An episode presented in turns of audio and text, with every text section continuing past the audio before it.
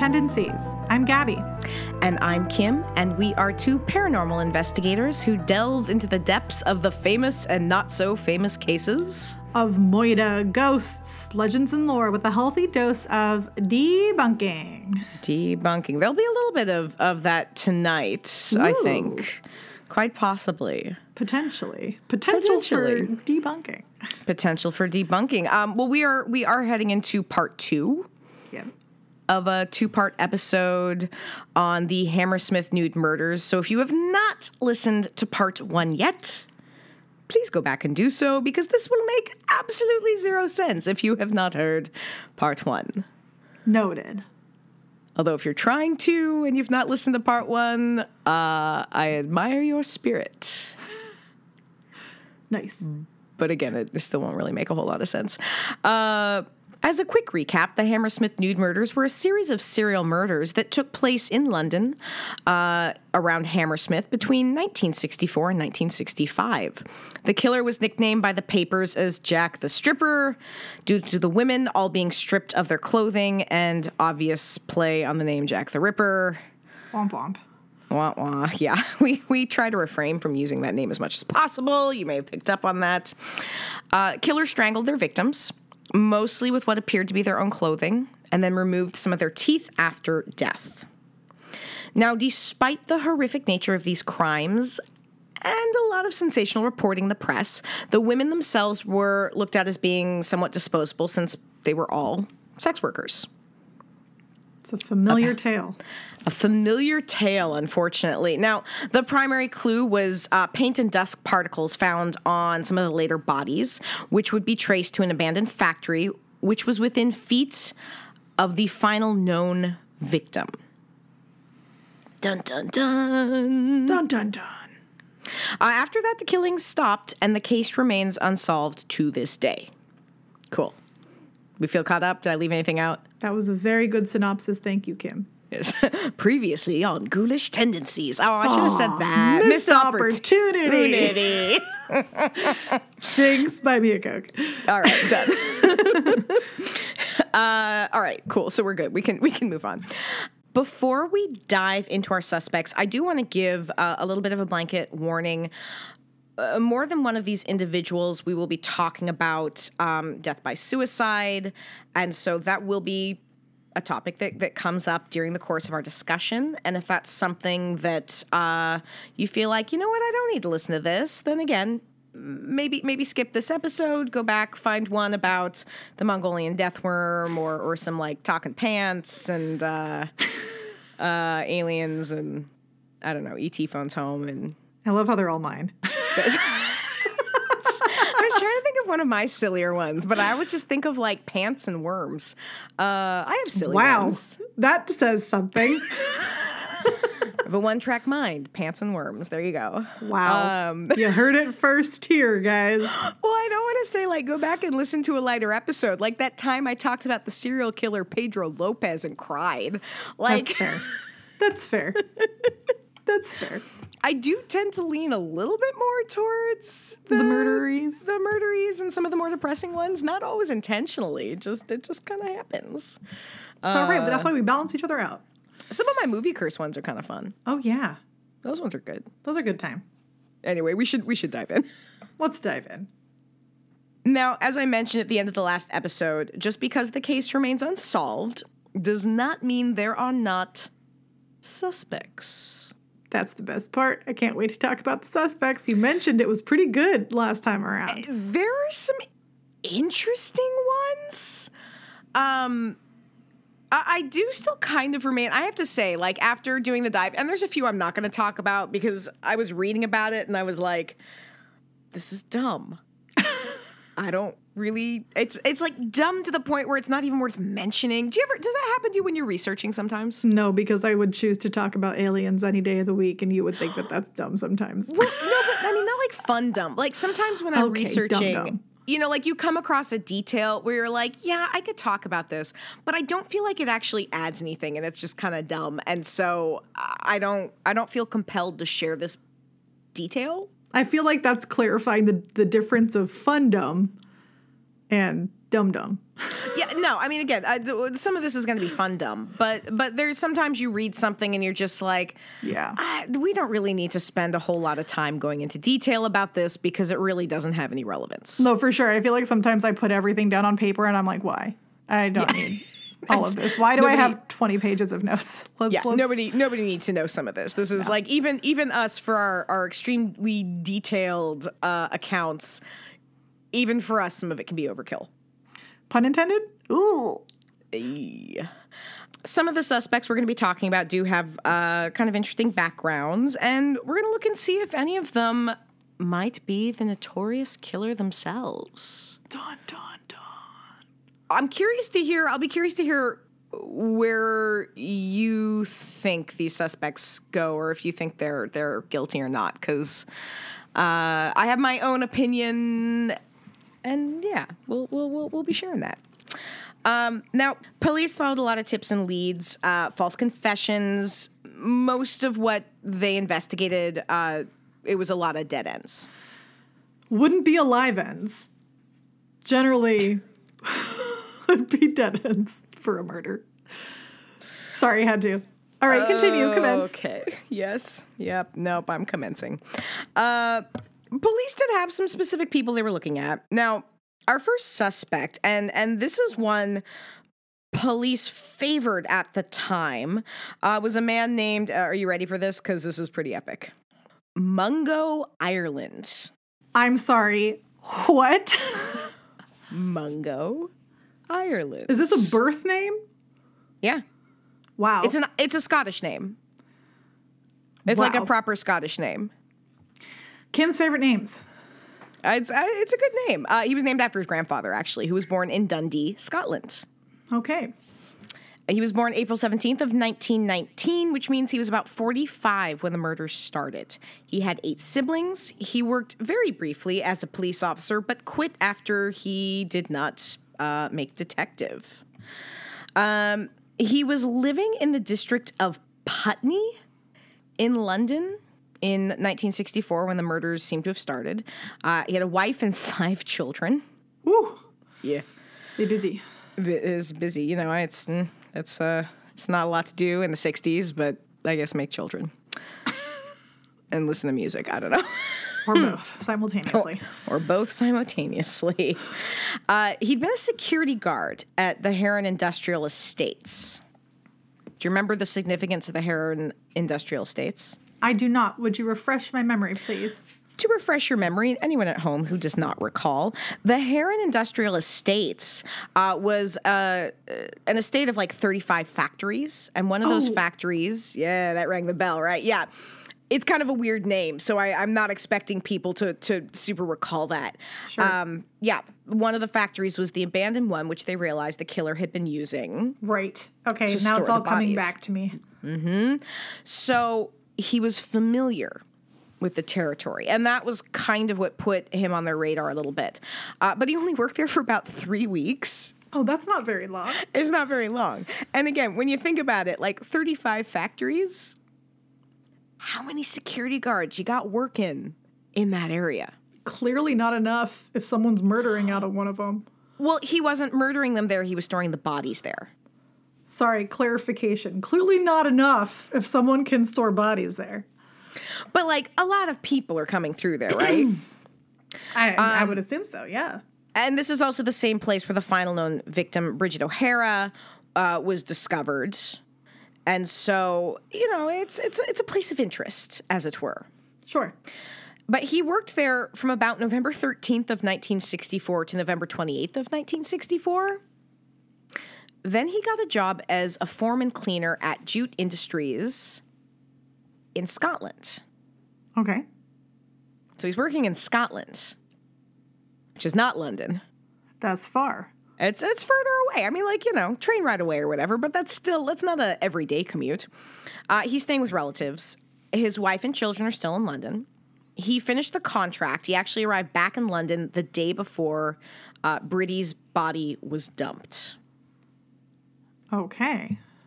One month after her body was found, March of 1965, Mungo Ireland would die by suicide.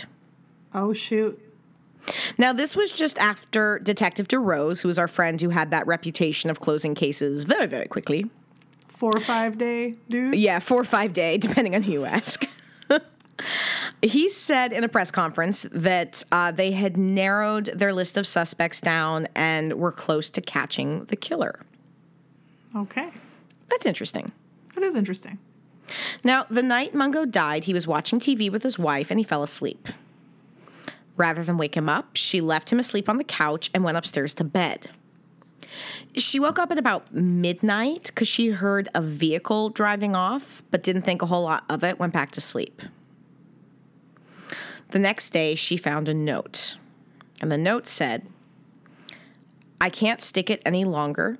It may be my fault, but not all of it. I'm sorry, Harry. Harry was his brother.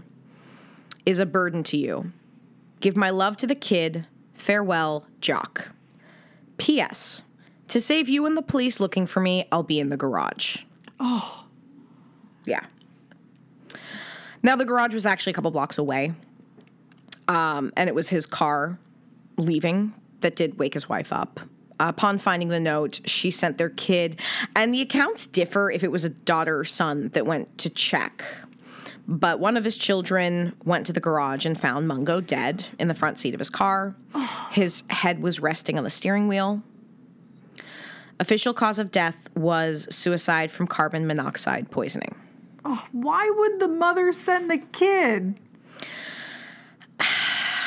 I to be I, not that this is like an excuse, but uh, the kid was one of the ones. It was in their twenties, so Okay, I was thinking a much younger. oh kid. no no no, not like an actual like like ten year old child, but like one of one of their older children. So I I don't know if it was she thought they could go faster or she was afraid of finding him herself or Sure. I, I just pictured like a young kid was sent to find their Um, Oh, dead no, no, no, father. that and I would was be- like, why would that's someone that's do that? absolutely horrific. No, no. Um, he was supposed to appear that morning at Acton Magistrates Court for a summons he received uh, for failing to stop his car. Coroner Dr. Gavin Thurston. Ooh, I know I like the name Thurston. it's very thirsty. It's Thirsty Thurston. Say that, would ten be- times fast. that's, that's a horrible nickname to have. it is significant that his death occurred on the morning he was due to answer a summons. Okay, so what I find interesting about that is um, some of the articles take this detail. He was supposed to be in court. As an implication, he was being summoned for something involving the case. No, he wasn't even on the radar at this point. Uh, this was basically a traffic ticket. And why would you kill yourself because of a traffic ticket? Well, it, it wasn't because of a court? traffic ticket. Right. I'm just saying, like, Right, but it's it's some of the articles I was initially reading were like, and he had to appear in court that morning. And you're like, okay, sure. If I'm thinking that he's been accused of murder and he's supposed to, you know, appear in court, maybe he he did this to avoid that. But no, it was it was essentially he got a traffic ticket. Um something had obviously been up with him. His wife admitted they'd been having marital problems. Uh there had been an incident where he'd also gotten super drunk and fell and hit his head. The coroner would also say there had been a change of his habits and general behavior recently. He had been drinking rather heavily shortly before his death. didn't sound like a very happy dude. It's it's he was he was struggling. He was struggling. And the police didn't really look much into what he was doing prior to his brief stint as a factory security guard. So, like if you're really looking closely at someone as a suspect, that seems like something you would do. Uh, apparently, he wasn't even on their radar until about two months after he died. Oh wow. yeah, so he was never questioned. His home was never looked at. Neither were his vehicles. Even after his home was never looked at, his vehicles were never looked at. Yeah, Why? we're going to kind of get into that. Okay. So hold on to that thought. Okie dokie. Um, after they did start to look at them, one of the detectives basically wrote a report being like, yeah, there's some weird circumstantial stuff, but also this seems to just say he wasn't our guy. You know who would sign off on that? Who? our good friend, Detective du Rose, Mr. Johnny Four or Five Days. Should really land on one, but I just Maybe just say four and a half. Call it four point. You're it's it's Johnny four four point five. Johnny four in a good 4.5. week, five on a not so good week. You know, it depends on how much he'd had to drink that week and how hungover he is on that third day. It really makes a difference. Uh, so Detective du Rose signs off on this, like, all right, this is not our guy. Same detective who would say later on that, oh no, this was 100% the guy that did it. Yeah. That's some shady shit right there. Some very shady shit. In fact, one of the reasons the police would supposedly give for for shelving the case is that they were so certain they knew the guy and that the guy was dead. There wasn't really any reason to continue investigating. Oh, I hate that. I know, me too. Uh, Du Rose would state multiple times in interviews, and even in, in in like a book he wrote, that he was certain he knew the man. He never named Mungo Ireland by name because, like, slander is real. But he'd say, "quote." Without a shadow of a doubt, the weight of our investigation and the inquiries that we made about him led to the killer committing suicide. That is 100% grade A bullshit. Ooh, grade A. Wow. Mm-hmm. Grade like more than four or five closing bullshit like um because okay beyond the fact that he was not on their radar until months after he was dead so yeah my buddy my bro my friend no thank you um bridget o'hara our last victim that we know of when she disappeared records showed that Mungo was in Scotland working. Alibi. Alibi. And like, okay, is it possible he didn't kill her? Honestly, not really. Because it was very obvious the same killer who killed all these women, unless it was more than one person working together. But nothing in any of the evidence suggests that. Evidence. evidence. And that's just it. There was not actual any physical or solid evidence, Evidence. evidence connecting him to the times and places the other women disappeared. So that's a big old no go right there. That's a big old no go. And that to me just reeks of somebody kind of trying to cover their ass. There's even those that think that Mungo Ireland wasn't just innocent, that he was framed. Oh. Yeah, author David Seabrook would actually write uh, as such in his in his book Jack of Jumps. Sorry, I, every time I have to say the t- Jack of Jumps. Um, one piece of evidence. Evidence. Evidence. You know, I say evidence a lot in this episode, and Oh, so if fun. you're if this is a drinking game for you, I'm just warning you now. Get the hospital on standby because you might die, Or just mix it um, with something. or mix it with something. Take just eh, eh, maybe sometimes shoot some water. Hydrate. Hydrate. Seabrook would write Police found no evidence, Evidence. evidence of any description to link this man to the murdered women. And the fact he was in Scotland on 11th January, the date of O'Hara's disappearance, served to eliminate him from the inquiry. He will, quote, never be named because he was framed, his suicide exploited for fame and glory by John du Rose. Hmm. Boom. That's a mic drop if we've ever heard one. Boom. Boom. Not this mic drop, but just a figurative mic drop. Yeah, you don't want to. You don't want to actually drop your podcast mic. That's bad drop a form. Yeti. No, uh, I, I find that very, very interesting. What do you think? I would agree. I feel like they're just calling them out on on their shit, you know? And I feel like that needs to happen more. So good on them. It's one of my favorite things to do. Uh, now, the next person we're going to look at was someone that du Rose had looked at very strongly as a suspect, someone a little closer to home, someone who, because apparently they might actually still be alive, what? their name has never formally been given to the public. Oh. Yeah. The last thing I read about this was from uh, a couple years ago. And so, at least as of a few years ago, the the person in question uh, could still be alive, and and yeah, which is just kind of bonkers to me. Um, but it's it's a man who once worked as a detective constable. Oh. Now, without an identity, it does make it challenging to uh, not only get firm facts, but like to be able to verify certain stories. For sure.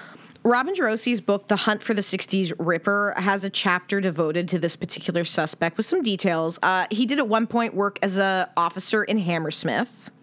He lived in police quarters that were near to where the killer had stored his victims, so he would have known the area.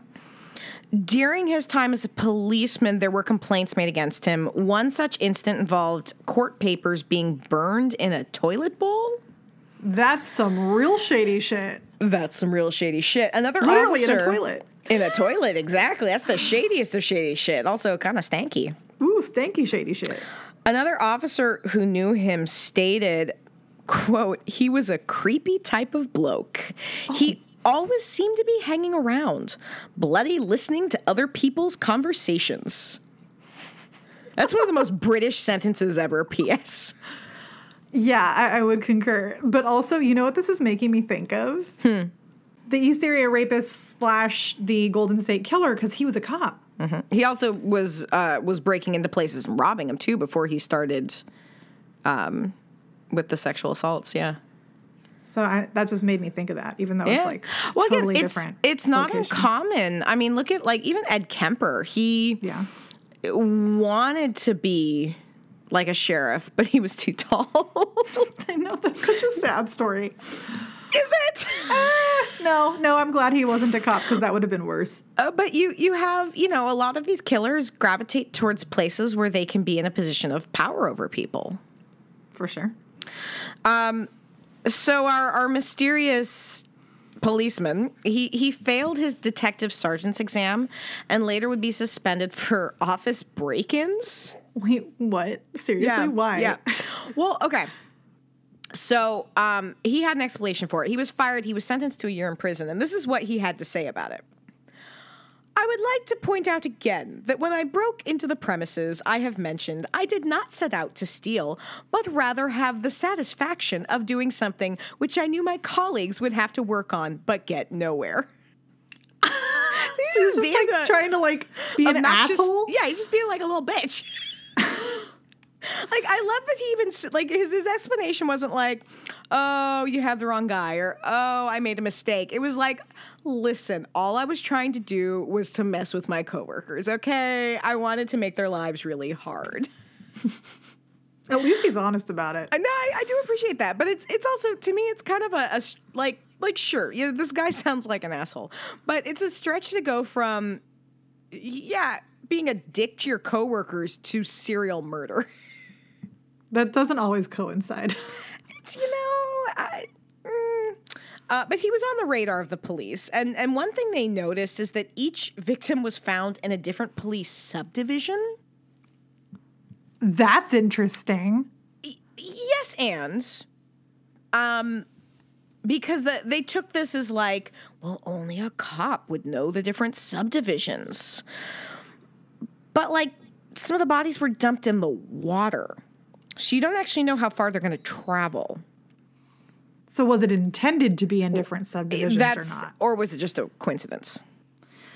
Okay, question. Yes.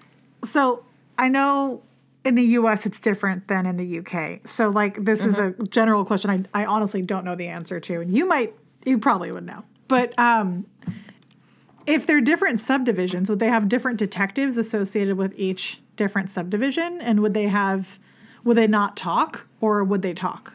Do you know? My understanding, and again, um, don't hold me 100% to this because I'm basing this a little bit on on US US stuff too. Sure. Um I I guess the best way I could kind of liken it is if there was a series of murders happening in Seattle, because because Ted Bundy did this, right? He was Mm-hmm. No, that's why I was asking. yeah Yeah. but like Seattle's a big city, but it's also not a big city. If five murders happened over the course of a couple months, even if they're not initially talking to each other, the media's talking about it, it's going to become they're going to know something's up. Do you know what I mean? So like uh if with the first girl no, they wouldn't have talked about it because they just figured, well, again, it's it's another sex worker who met a sad end. By the time a pattern starts, you are talking to each other.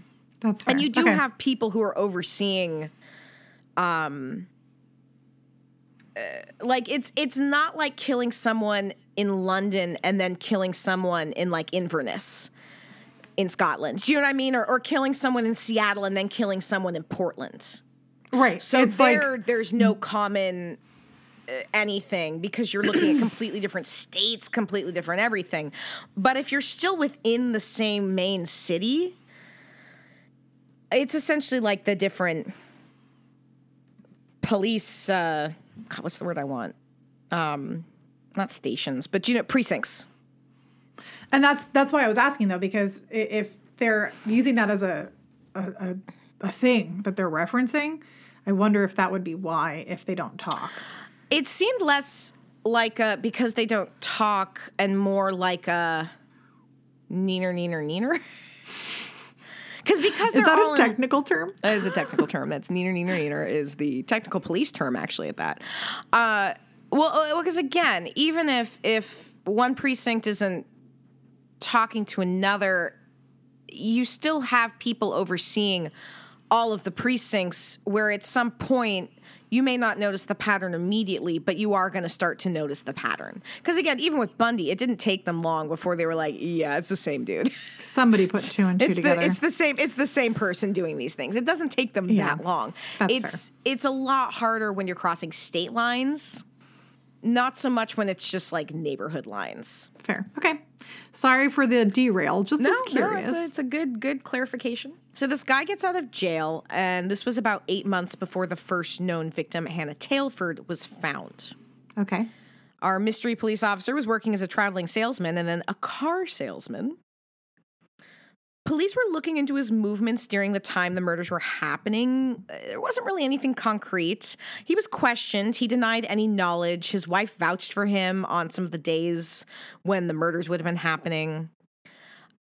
And I mean, ultimately, that's kind of why it, it petered off. There was just a lack of compelling evidence Evidence. evidence uh to to link him so eh, he's not one that's looked at, at least by me as a super serious suspect i don't know what do you think I think it's like potential. I could see why someone would consider him for sure, but not enough. We need more. we need more the next suspect we're going to look at is interesting because his name was not linked to the murders until 2001 Wow. And it's also possible he was murdered himself but probably not but maybe Wait, what? okay um you're not you're not really a sports person right I'm not. I'm like the least sports person known Okay, to fair, man. fair. I, I wasn't. I, I, I, I couldn't think of any sports I've ever heard you talk about following. And usually, when I talk about them, you kind of give me a funny look. And I mean, I'm fairly specific in the sports that I follow. One sport I have absolutely zero interest in is boxing. Yeah, same. Yeah, no, it's I, I got nothing. Um, I know that that was Rocky, right? Adrian. Sure, he saw lots of stairs. That's all I know. There was, and there was a song. Was that "Eye of the Tiger"? Sure. Sure, I don't know. Um, That's also not even like sports stuff. That's more like movie stuff right there. my my the extent of me know I've never even seen Rocky because I just that's how little I care about boxing. I just don't That's- care. I mean, I don't even same. care enough to watch a movie about boxing. Uh, I didn't see the Will Smith Muhammad Ali one, although I at least know who he is. Um, I didn't see. I don't know. Is there any other movies about boxing? Probably, but I don't care. So there you go. Fair. There you go. Yeah. Uh, Freddie Mills was a renowned boxer. He was crowned the light heavyweight champion in 1948, which to me seems like a weird contradictory statement, but whatever. Again, I don't follow boxing, so I'm guessing that's real. He retired. He became an actor, a club owner, and a promoter. Okay. In July of 1965, after telling the staff of the nightclub he owned he was going to go take a nap in his car, he was found shot in the head, specifically the right eye Ooh. in the back of his car. There was a small caliber rifle, which was the obvious culprit in the shooting. Police ruled the death a suicide. But his family and those that knew him said they were absolutely 100% certain that he was murdered. Shady shit right there. Shady shit. So, outside of the timing linking up uh, with an end to the murders, because, you know, 1965, how else are we linking the two? Is when this one was like, hey, how'd this happen? So, a guy named Jimmy Tippett, who was a former gangster and whose father, Jimmy Tippett the First, was also a boxer. Wow. Uh, he was researching to write this book. And so he was interviewing all these people, all these boxers, all these mobsters, gangsters, all of those people. Uh, official official, official crimin, criminal type terms. Uh, he came across some rather shocking information. Ah. Want to guess what that information was? Do tell me. Leading up to Mill's death, he was asking around, looking for someone who could provide him with a pistol. Tippett said, quote, they were left with the impression that there was someone he wanted to sort out or execute. They offered to sort things out on his behalf, like you do. But Mills was insistent that he needed the weapon himself. Dang. Yeah. So ultimately, he gets this rifle that will be used in his death shortly after. And according to Tippett, quote, in those days, the members of the boxing fraternity were like a Masonic circle. A lot of people who were close to him, including my father, are still unwilling to talk about exactly what was said during those times, and those who are won't say anything on the record. But I have been told that Freddie feared the police were closing in on him for the murders and decided to take his own life rather than face trial. He'd apparently been suffering from dizzy spells and bouts of depression for some time. Possibly because, you know, in boxing, you get hit in You the get head. hit. Yeah. I know Yeah. that. Yeah. I know that much. So, yeah, so he's interviewing these people who are like, yeah, he was connected to these murders. Beyond some like jackasses being like, yeah, he murdered some people, which, P.S., how do you know that? I'm not gonna lie, I couldn't find anything connecting him to them. It is a fun story though. This one I feel like is the most fun. Oh, yeah, it's a great story because you're just like, it's so random.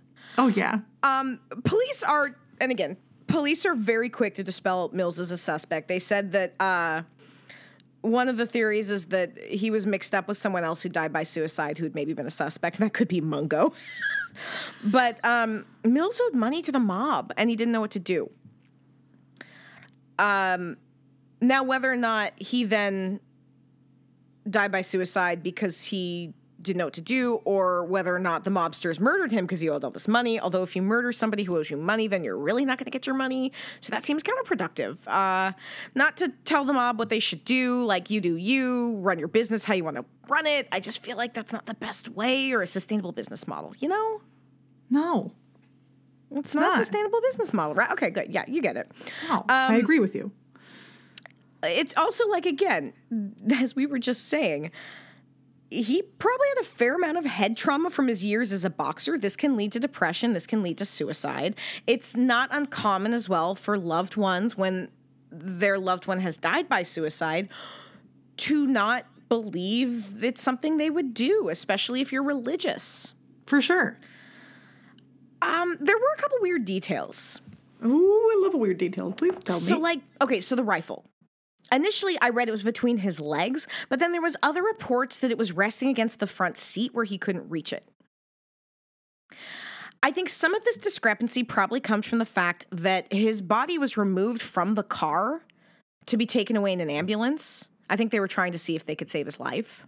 oh, okay. But as a result, you're disturbing the scene. So the exact position of the rifle, uh, you know, it's either people first on the scene trying to remember, and then by the time you've moved the body, who's to say you haven't also disturbed where the rifle is? Um, he was shot with his eye open. Oh, which is also not typical when you're the one doing the shooting. That's well because you have the reflex, right? You have the reflex to close your eye, yeah. And the, but if somebody's pointing a gun at you, so even then, I think I'd close my eyes. But whatever. Uh, but again, I, I uh, that that sure okay. So maybe he was murdered. Maybe he died by suicide. Um, beyond this mystery of his death, and there's other theories and suspects, but like that's not the purpose of this episode. That could be Right. its own episode. There's all kinds of rabbit holes you could go down with this. There is literally zero things outside of some of these boxers and and mobsters saying he was like the Hammersmith nude murder killer. There's nothing else. That's it. That's it. How?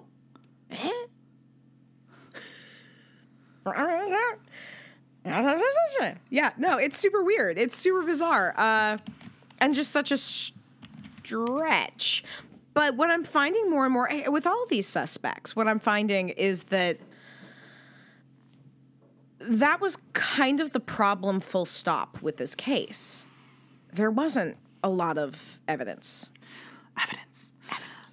Um, well, I mean, to go back to you know, why did no one look into what's his face's house after he or his things after Mungo? he killed himself? Mungo. Thank you. How do I forget his name? Mungo Ireland. Um, like that's. I, I just think it, it goes back to like nobody cared about these people that died Well, y- yes, but. or didn't care enough to like. well, but again, you can't just search someone's home. that's fair. You have to have. You have to have a warrant, not just reason. You have to have a warrant, and to get a warrant, you have to have a reason, and you have to have. Say it with me, Gabby. Evidence. uh, and I and I think that's the problem. They're looking at these people and they're they're giving them the stink eye, but they have nothing to go on. And you can't go into someone's home and search someone's home without their permission if you don't have some compelling thing or at least minorly compelling to be able to to get a warrant to search. So that I think was their biggest struggle is that they are kind of trying to create a case with nothing. Because what do you have? You have the paint dust particles, which, okay, sure, they figured that part out. They linked it to where he was storing the bodies. They didn't find anything else there. No physical evidence. And too many people were evidence. Too many people were through the space to even be able to use anything if they did find hair, if they did find particles. It was a it was a space people regularly cut through. So you can't use that. It was not a contained environment that you can you can take anything you find there, even fingerprints. In terms of witnesses, yeah, you have the girls talking to some guys. Some of them were witness talking to guys and going off with guys. They were sex workers. Sometimes that was just a client, and possibly some of those sightings could have been the killer, but we don't know because there was nothing consistent. We have that that one van, that one van that was seen uh, with the the body dump, and that's about it. the creepy van. The creepy serial killer van. Truly, I would not be surprised if the creepy cop drove the creepy van. You absolutely could. But it's it's you know, and, and you have some physical evidence, you have some of the semen, but this is the 1960s.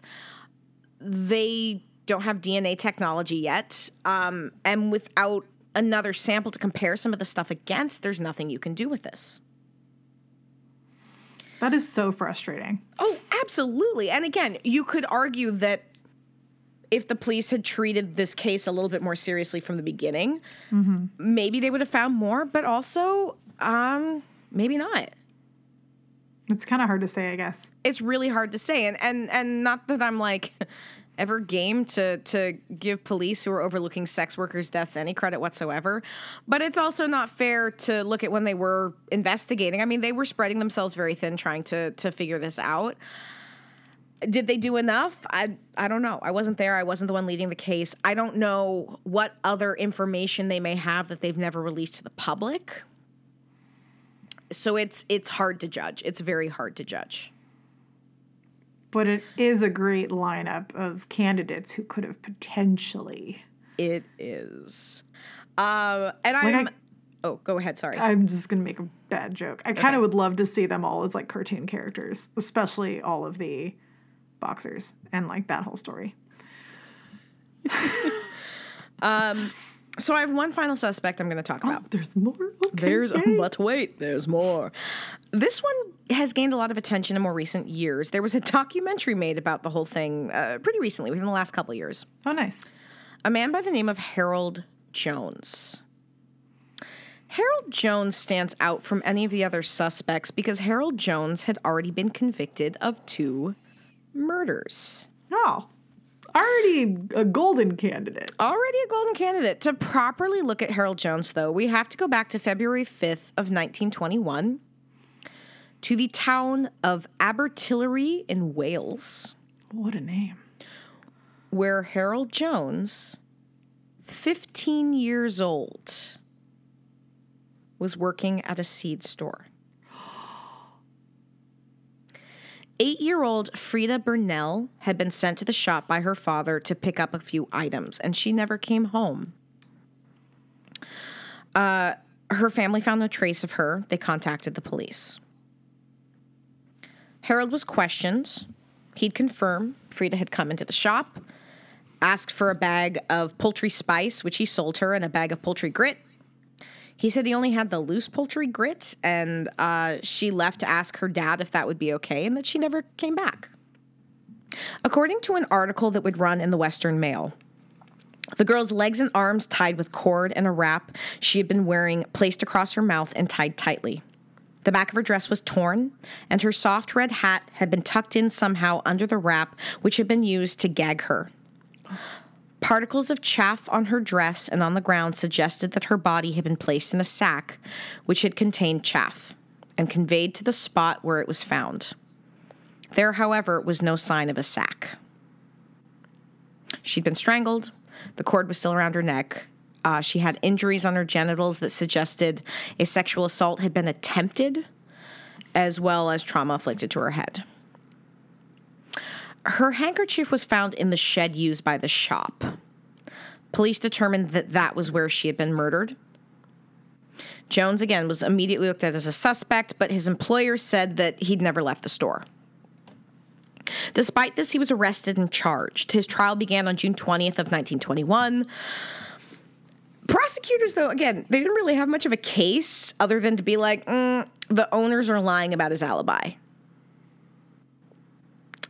That is not enough to convict someone. I mean, honestly, thank God that's not enough to convict somebody, only because you don't want to be able to be convicted being like, they have an alibi, but they're lying. That's Even- uh, willy nilly. that's willy nilly. Uh, but he was found not guilty, and everyone celebrated. He got home, and he had a brass band greeting him. There was cheers. He was given a gold watch. They were like, "Yeah, good for you. You're not a murderer, except you really are." Um, so like, I don't know. No one's ever given me a gold watch for like not killing somebody. Also, like a brass band and a gold watch. It was 1921. But People that's a lot. People were bored. Would you call that overkill? Huh? Lord. um, so a friend of Freda's, 11 year old Florence Little, Flora or Flory to her friends, didn't believe Harold was innocent. Uh, she said this publicly in front of some of her friends. Apparently, she said, I know you killed Freda. uh, which, like, okay, I'm not saying you should just arbitrarily accuse people of murder, but man, she was right and she was awesome. So Do it if you know. do it, girl. um, the, her headmistress of her school would later describe her as a lovely child above the ordinary in intelligence. She was a hard worker and was greatly liked by the teachers and all the scholars. So, yay, Flora. Get it, Flora. Yay, Flora, get it. On the evening of July 8th of 1921, 17 days after Harold was acquitted for murder, Flora disappeared. A search started immediately. It was determined that Flora had been seen with Flossie, who was Harold Jones's younger sister. They'd gone across the way to buy a pop. They returned to the Joneses' home. The door was fastened from the inside. That's a detail that came up a lot. Shortly after Flossie went out through the back door to a neighbor's house, but Flora was not with her. Flora's mother would later knock on Harold Jones's door, asking him uh, when he answered if Flora had been there, and he said, "Oh yes, she's been gone out at the back door." But there was no sign of her. And Harold actually joined the search with his father. Flora's mother was kind of suspicious, so his home would be searched, and they'd find a smudge on the wall beneath the hatch to the attic that led the police up. And they would find the body of Flora Little. Uh, she had been struck in the head with a piece of wood, and then her throat was slashed. Oh my God. Harold Jones was again arrested. No brass band for him this time. No, there was not. The police superintendent would come and address the crowd, and he said, I have found the body of the child at Harold Jones's home, foully murdered, and I have arrested Harold Jones. I think that is all I can tell you, and I think you will help us best by dispersing to your homes. And then later he said, I can give you my word that the child's body has been found murdered, and Harold Jones has been charged with the murder. Is the thing is, is that after the last time, uh, where people kind of thought like people thought these like big London police officers came in and were just trying to like pin something on him, that they were trying this again. So there was a little bit of this crying foul. Um, but unlike the last time, he pled guilty. Oh, dang. He confessed to slitting her throat, letting the blood drain from her body into the kitchen sink. His attorney encouraged him to plead guilty to this. Because if he pled not guilty and this went to trial, do you know what would happen during this trial? I mean, you wouldn't know because there's no reason you should know this, but do you want to take a guess what was going to happen during this trial? Would he be hung? He would turn 16, Oh, which would mean he'd be tried as an adult. he could be hung. Because mm-hmm. at the time in London, or in England, or in Wales, I guess, I got there eventually, uh, the minimum age for capital punishment was 16. Got it. But so if, if- he If he pled guilty at 15, he wouldn't be tried, uh, capital punishment be off the table. So he was sentenced to 20 years. Um, prison psychiatric reports were not promising. Uh, all of the reports said that, like, he admits to attacking the girls. He said it wasn't because of any sexual desire, that he doesn't really want to lose the desire to kill, and that he doesn't have any remorse or a need to be treated. Wow, Yay! what a winner. What a winner. He was released in 1941 at the age of 35. He went into the armed forces, served five years in Libya. He left the army in 1946, had a glowing recommendation. And in 1948, he got married. But at this point, he was not going by Harold Jones. He was going by Harold Stevens, which was his mother's maiden name hmm, Interesting. Mm-hmm. trying to reinvent himself and his history, had a daughter who had no idea of her father's history. Summer of 1950, Howard Jones returned to his home and was seen entering the cemetery where his victims were buried. This doesn't really tell us much, though. No, like- it's just messed up. Well, so the documentary I watched on this made a really big deal about this fact. Oh, he went back to his home and went to the cemetery, which I mean, okay, sure, he could have been going to be like, I'm going to relish and relive my crime. We don't know. He could have been going to be like, I'm sorry. I was a kid and I did stupid things, and now I have a family and I feel differently. We really don't know. sure. We know absolutely nothing other than fact. Fact, he went to the cemetery and visited, presumably visited their graves. We don't even know he was visiting their graves, but I don't know who else's he would have been visiting. His parents were still alive at this point. Um, but beyond potentially being messed up, it doesn't really tell us much else. Uh, he moved to London. He moved around a bit. He ultimately settled with his family in Hammersmith, where he stayed for the remainder of his life.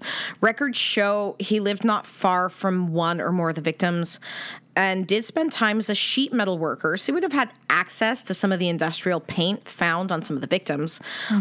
But this point, again, seems less important because the bodies got the paint on them because of how they were stored which was in this empty factory by this other like paint factory or whatever, right? Mm-hmm.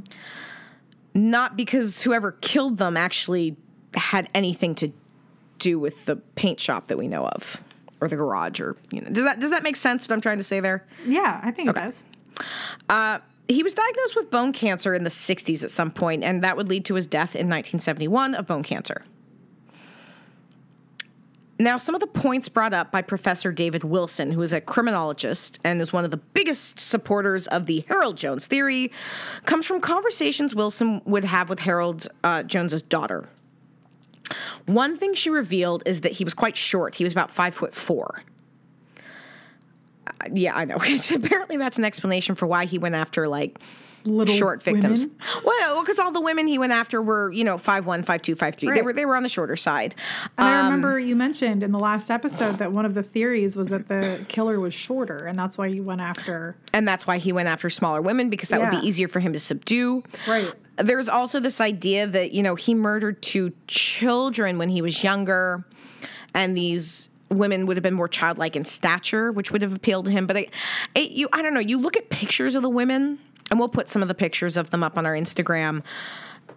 None of them look young. Most of them weren't. They were, you know, they were in their mid 20s, they were in their 30s. None of them looked you wouldn't look at them and be like you could pass as a teenager or a child. So I I, Sure.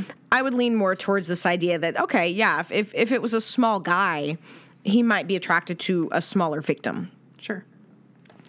Uh, he did spend time working in Acton, which is where the killer stored the bodies. He'd been going by Harold Stevens. It's on his marriage certificate. But then when they moved to Hammersmith, he changed it back to Harold Jones, saying it was because of work. Uh, but his daughter recalls that being kind of weird just because she was like, wait, so what's his name?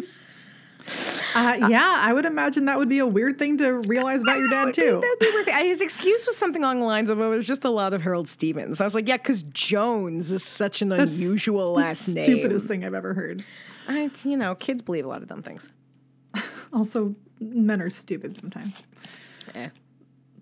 His daughter would also recall that when um, he would fight with her mother, he would go for a walk. He would walk, and he had a little place he used to stay. Uh, it was a place called Rowton House, which was kind of a workers' hostel. Okay.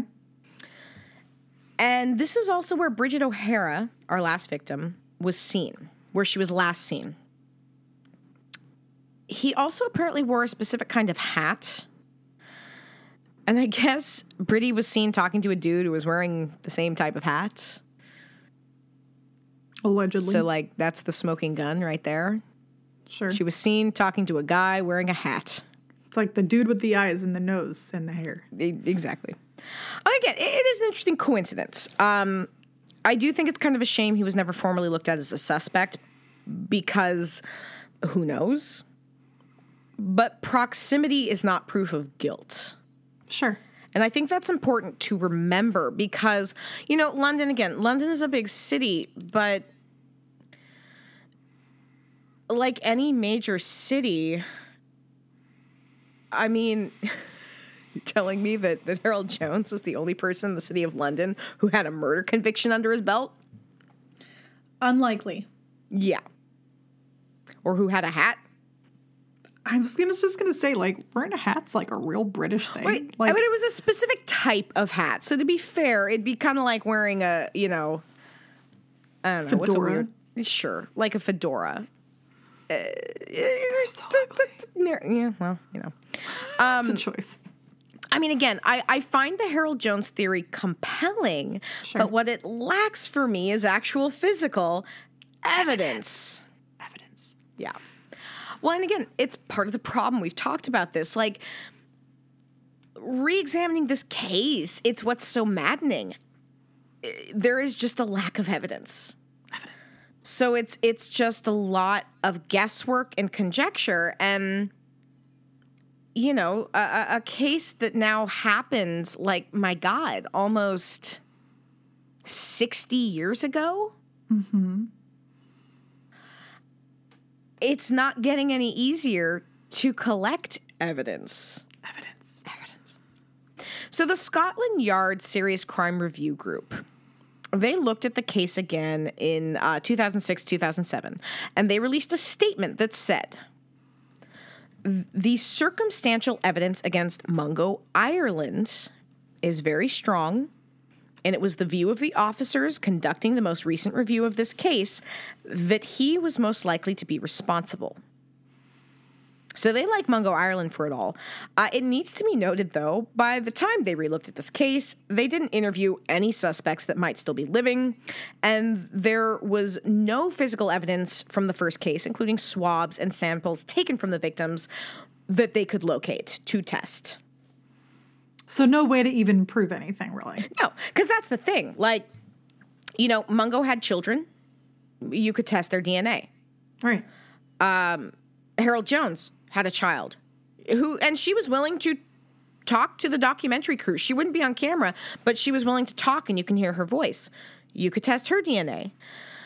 Uh Frank Mills may or not may or may not have had children. I think he had children, but I don't want to say that with certainty because I don't recall. But like he had relatives. You could test this DNA now if you could find it.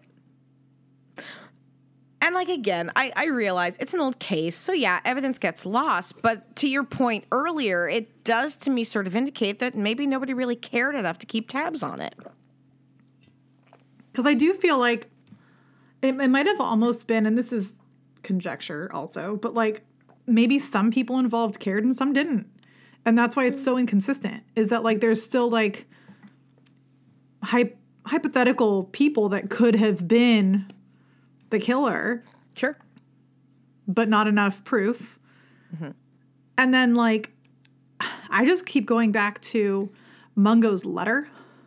Sure. Yeah. and like what did he say about something like it's not it's not all my fault something along those lines like there was a weird cryptic like sentence somewhere in there See, but I took that to possibly be talking about his marriage.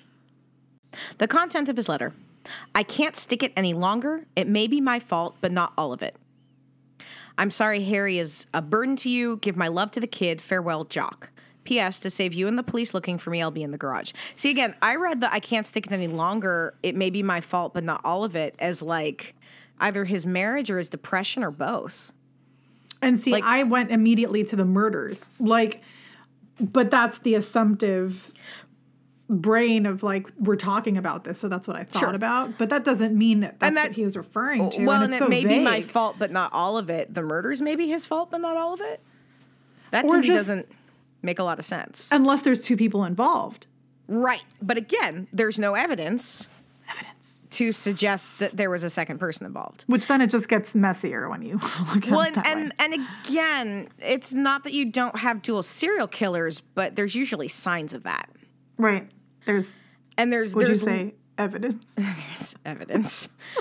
but there's literally nothing suggesting there's two killers here. So I, I just read that as a dude whose marriage is messed up. He's depressed. He's drinking too much. His job life isn't great.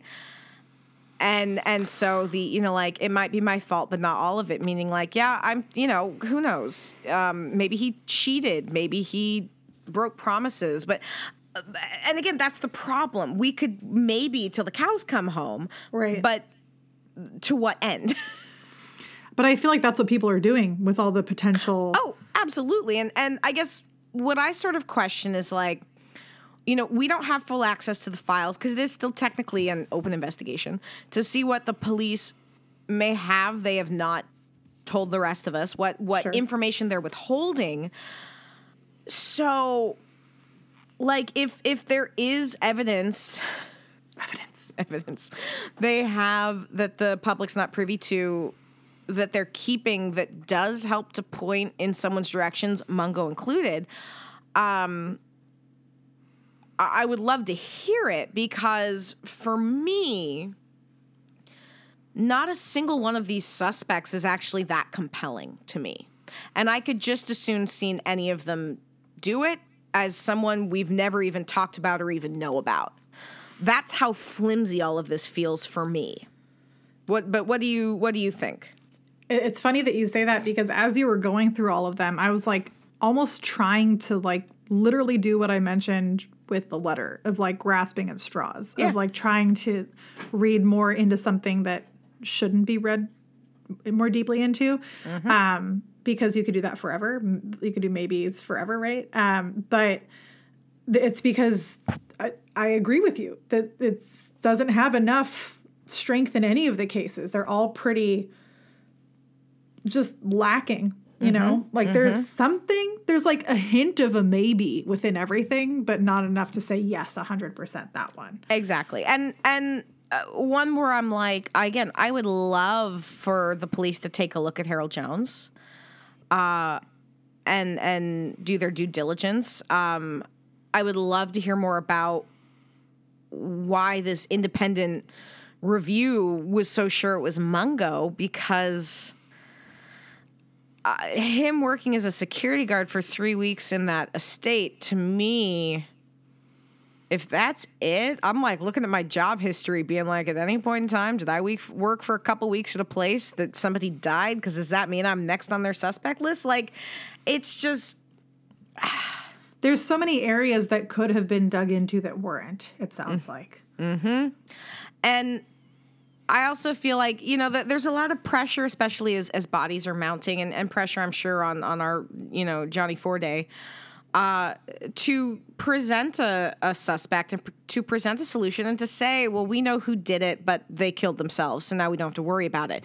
To give some kind of idea of closure because people want that. People Right. want to hear that this person is going to kill again. So you would rather hear a detective stumble through this idea of you know, well, we do know who did it, and you don't have to worry because they killed themselves. But because they killed themselves, I can't release the name. And because we didn't formally charge them, I can't tell you the name. But rest assured, they will not be a problem anymore. It, it just feels like the kind of thing you say because you're trying to reassure the public. And I feel like we also, I don't want to become this like shitting on the detectives who, who do this work, but we have seen a rush to you know name a Conclusion. suspect and a rush to a conclusion which has led to people being wrongfully accused which has led Yeah. to people or even uh, to me just as bad is you rush through something where you know who did it or you have the proper evidence but because you rush through it you mess it up and then they get off uh, and and I, I can't imagine it's helped by a media who's putting pressure on you to to deliver results. Um, but it's it's it's frustrating, and and I think it it speaks to.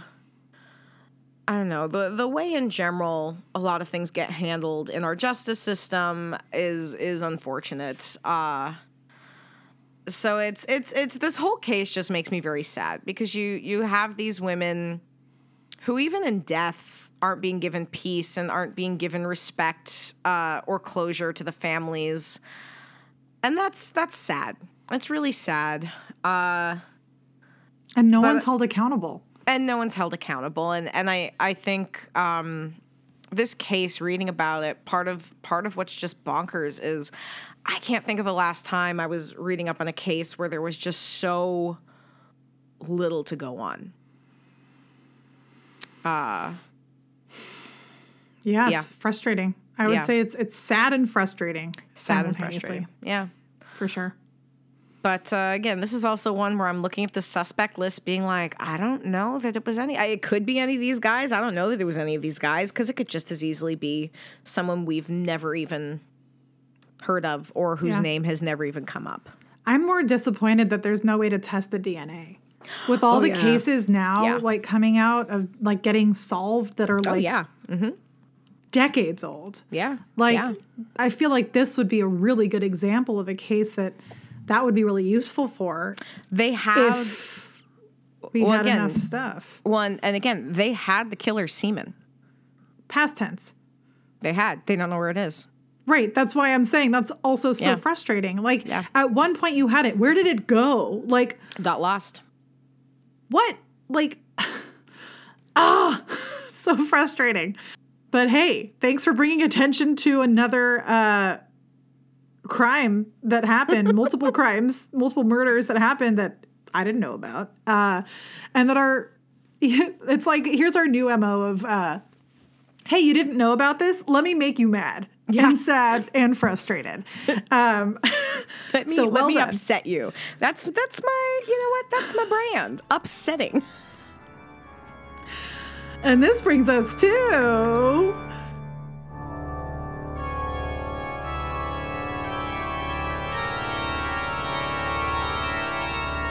creepy Creepy Critics Corner. Creepy Critics Corner. like I was trying so hard not to laugh through that. Kim, Yes. what are you watching? Uh, I have been, you know, I've been trying really hard to kind of play catch up because I'm making my list of um, my top 10 best and my top three most disappointing for a, a City of Geek reporting, reporting, hi, recording. Which at this point is like our annual recording because I think the last time we recorded an episode was a year ago. That's so but funny. yeah, but uh, I have watched a couple rather interesting things recently. Uh, I just watched something called Mad God. If you have not heard of Mad God, it is a like bonkers stop motion animated experimental horror film by uh, Phil Tippett. And it apparently it took him like 30 years to do. He was he was working on it over 30 years Dang. there's basically no dialogue in the whole thing. It's all visuals and it's just nuts. Sounds cool. It, it it is really cool. It's the the stop motion animation is is really impressive. The visuals are really impressive. Uh, th- that's really what just like watching it. I part of me wishes I smoked pot because I feel like watching it while high is probably fantastic. But I, alas, am not a pot smoker. But um, if you want something just really kind of off the wall but fascinating, it is a really impressive piece of media to watch. Cool. Uh, on the more like I don't know legit front, I watched a movie called Nanny Okay. which is um, a uh, movie about a woman named Aisha, and she's working for as a nanny for this white couple, and she's trying to um, uh, bring her her son to New York City to live with her uh, from Senegal, and it's it's so stinking good. Like the the the visual storytelling, the lighting is spectacular, the sound design and the acting. And it's it's just really beautiful, really sad at times. Um uh, just it's streaming on Amazon. It only recently came out and became available, excuse me, available on Amazon but it's it's absolutely worth a watch. It's a a little bit of a slow burn, but and the you know you start watching and you're like, this is a horror mystery thriller, really? Hmm. And then once it hits, you're like, oh, There it there is. it is, there it is. But uh, no, I I very much enjoyed that. That was it was just really really well done. Love when it like uh, sneaks up and surprises you like that. right. Nice. Uh, what have you been watching? Not a lot, to be honest. I've been like super swamped with like life things lately. But um, I did start watching a show on a whim because I have this goal of like, let me find shows that I can watch without Terrence so he doesn't get mad at me if I watch something that we're both supposed to watch together. and so um, I have been watching Andor with him on um, Disney Plus. It's the new Star Wars show. Sure. Truthfully, this is one I am having a really tough time paying attention to and following because of how slow it is. It takes forever with the storytelling, and you have to know like nerd details to get it, in my right. opinion. Um, Terrence loves it. I'm. uh, eh. Sure. I feel like I might need to like give it another shot where I'm actually fully paying attention, but I honestly get bored while watching it, to, so I like start doing other things. Fair enough. Um, so it it's not bad. It's got an incredible cast of people, um, but at the same time, and it's Star Wars. Like Star Wars to me is never like bad per se. It just Sure. is. Uh, it's a different style than what you're used to with the way the storytelling happens, and it's Mm-hmm. Okay. it's just so much slower. Uh, it does offer more like character development and Mm-hmm. like background build, which is cool, but like it just is real slow. Um, not the biggest fan right now. But what I have been watching that that I've been watching with Terrence because I he he'll he'll wait to watch it with me even though I don't love it. Um, I found a show on Hulu. It's mm-hmm. called Kindred. Have you heard of it? I have been wanting to start it actually. It just recently came out, but I haven't had time to with the movies I'm trying to catch up on, I haven't had time to give it a start, but it is like top of my list to start when I'm done going through movies. So I've only seen the pilot. I've only seen one episode so far. It is wild. Yeah, I don't the know. it's- concept's awesome. the concept's super cool. So Mm-hmm. basically, for those of you who don't know or haven't heard about Kindred, obviously Kim, you've looked into it a little bit. Um, it- it's a premise of a a young black girl that moves from New York to Los Angeles. Buys a house in alle- allegedly Silver Lake, which there's like one point where someone's like, "Someone lied to you. This isn't Silver Lake," and I like had a little giggle. Um, but uh, it- she doesn't really have much, and she wants to be this like TV writer. But it starts out really bizarre. Like the first scene you see her on the floor with a bloody back and like screaming for someone and it's just confusing. Like they throw you into chaos pretty immediately in the first episode. And you don't understand why she why she is at where she's at what's happened who she's screaming for how did she get this injury? And it's a weird injury. Like it looks like someone whipped her in the back until she bled. Like Which, knowing that's the premise of it, yeah. So it and also the premise is essentially that there is some time jumping that happens Right. um, within the storyline, which you kind of figure out by the end of the episode of, of the first episode. Um, but it takes place in the there's like different time periods where she's like thinking she's dreaming but then realizes no this is actually happening. And it takes place i believe it's like the early 1800s so love a period piece i found another one. Um, but there is an actor in this from true blood and i forgot his name but he plays uh Sookie's brother in True Blood. Oh yeah, I, I can't remember I the can't actor's remember name, but I know I know who you're speaking about. Yeah, He's in this, and I haven't literally seen him since True Blood. So I actually got kind of excited that for the split second I saw him in, in the first episode to see where it goes. And this is one of those. It kind of it, it makes me feel similarly to 1899 in that like what is happening and how did this get here? And I'm I'm intrigued, but it is intense. It is Yeah. very intense, and like we're talking about a time of slavery and um, you know people of color that were impacted during that time and still now. And it's just a really weird headspace to be in uh, as far as violence goes too. So um, it's funny terrence tried to watch part of it with me and he's like i'm gonna let you watch that without me. This seems triggering. I was like okay fair i think it looks interesting but Right. to each their own. Um, Sure. I think it looks really good. I'm excited to get into it, and I have like two weeks off work coming up, so I'm excited to binge a bunch of stuff and get back to you on the next Creepy Critics Corner. All right. uh, and see how it's going. fair enough. Um, But yeah, that's what I've been watching. All right, and very cool. Having said that, thank you guys for listening. Um, really excited to, you know, we're going into the new year so soon. Um, actually, I think when this releases, this one's releasing in the new year, I believe. I think this, yeah, we're recording a little bit early because of the holidays, and I'm going out of town to to see the family in Oregon.